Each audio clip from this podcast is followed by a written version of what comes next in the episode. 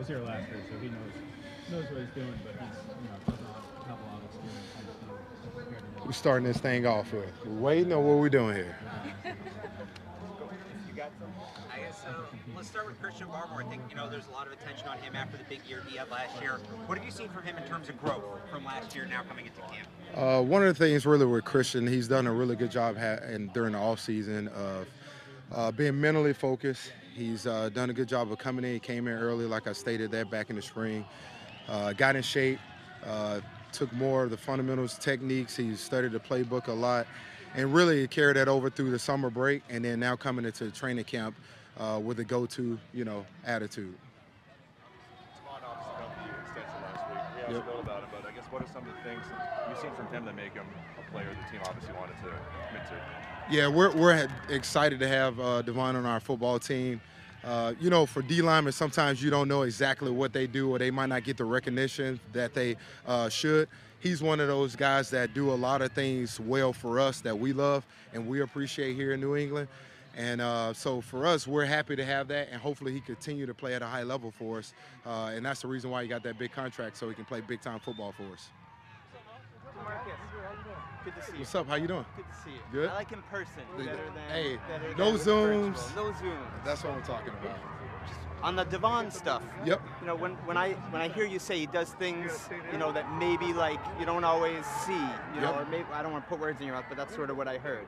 I think about power, technique, like what are some things that we can look for to see those things that you're referencing? Well, I think his ability to stop the run, his ability to defeat blockers, and also his ability to push the pocket, all right, is one of the best in the league. And so for us, if he continues to do that, he'll help us win some football games. And some people might not notice that, the guy, defeating blockers. Somebody might notice him affecting the quarterback by pushing the pocket. All right, but those are the little things that he do on a day in and day out basis, on a consistent basis, to help our football team be in a good position to win. In coaching, you don't get to where you've been without good mentorship, right? Sure. And it seems like you're doing that right now for others. Can you fill us in on what's going on here? So for, as you mean, as far as me, to coach the player to... Well, not necessarily the player, but another coach.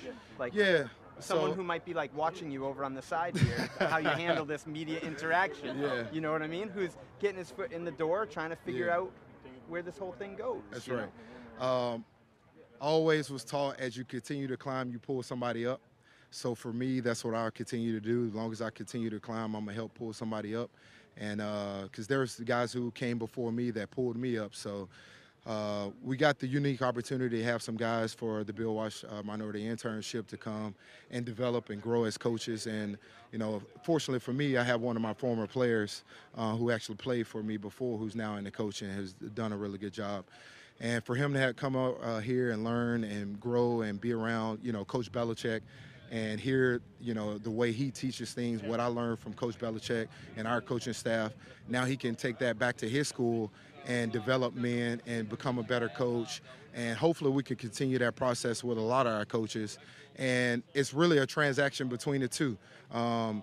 He grows and I grow, and that's how we really want it, where it's not just a, a transaction for him. We're all in it so we can all develop together as coaches. Thank you. You guys get to hit today for the first time in camp. That's right. That's exciting. What's the mood when you wake up this morning? I'm excited. Yeah, so, one, every day is an exciting day to be able to come out here and do the thing that you love to do.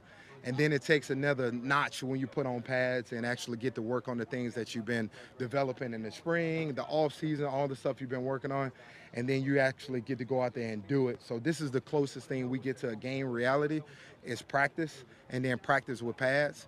So the ability and having the ability to come out here and do that in pads is great.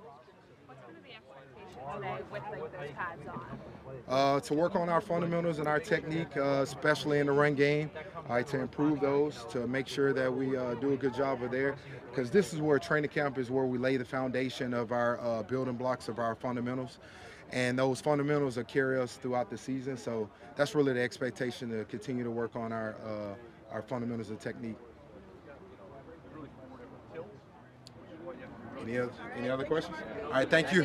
I appreciate it.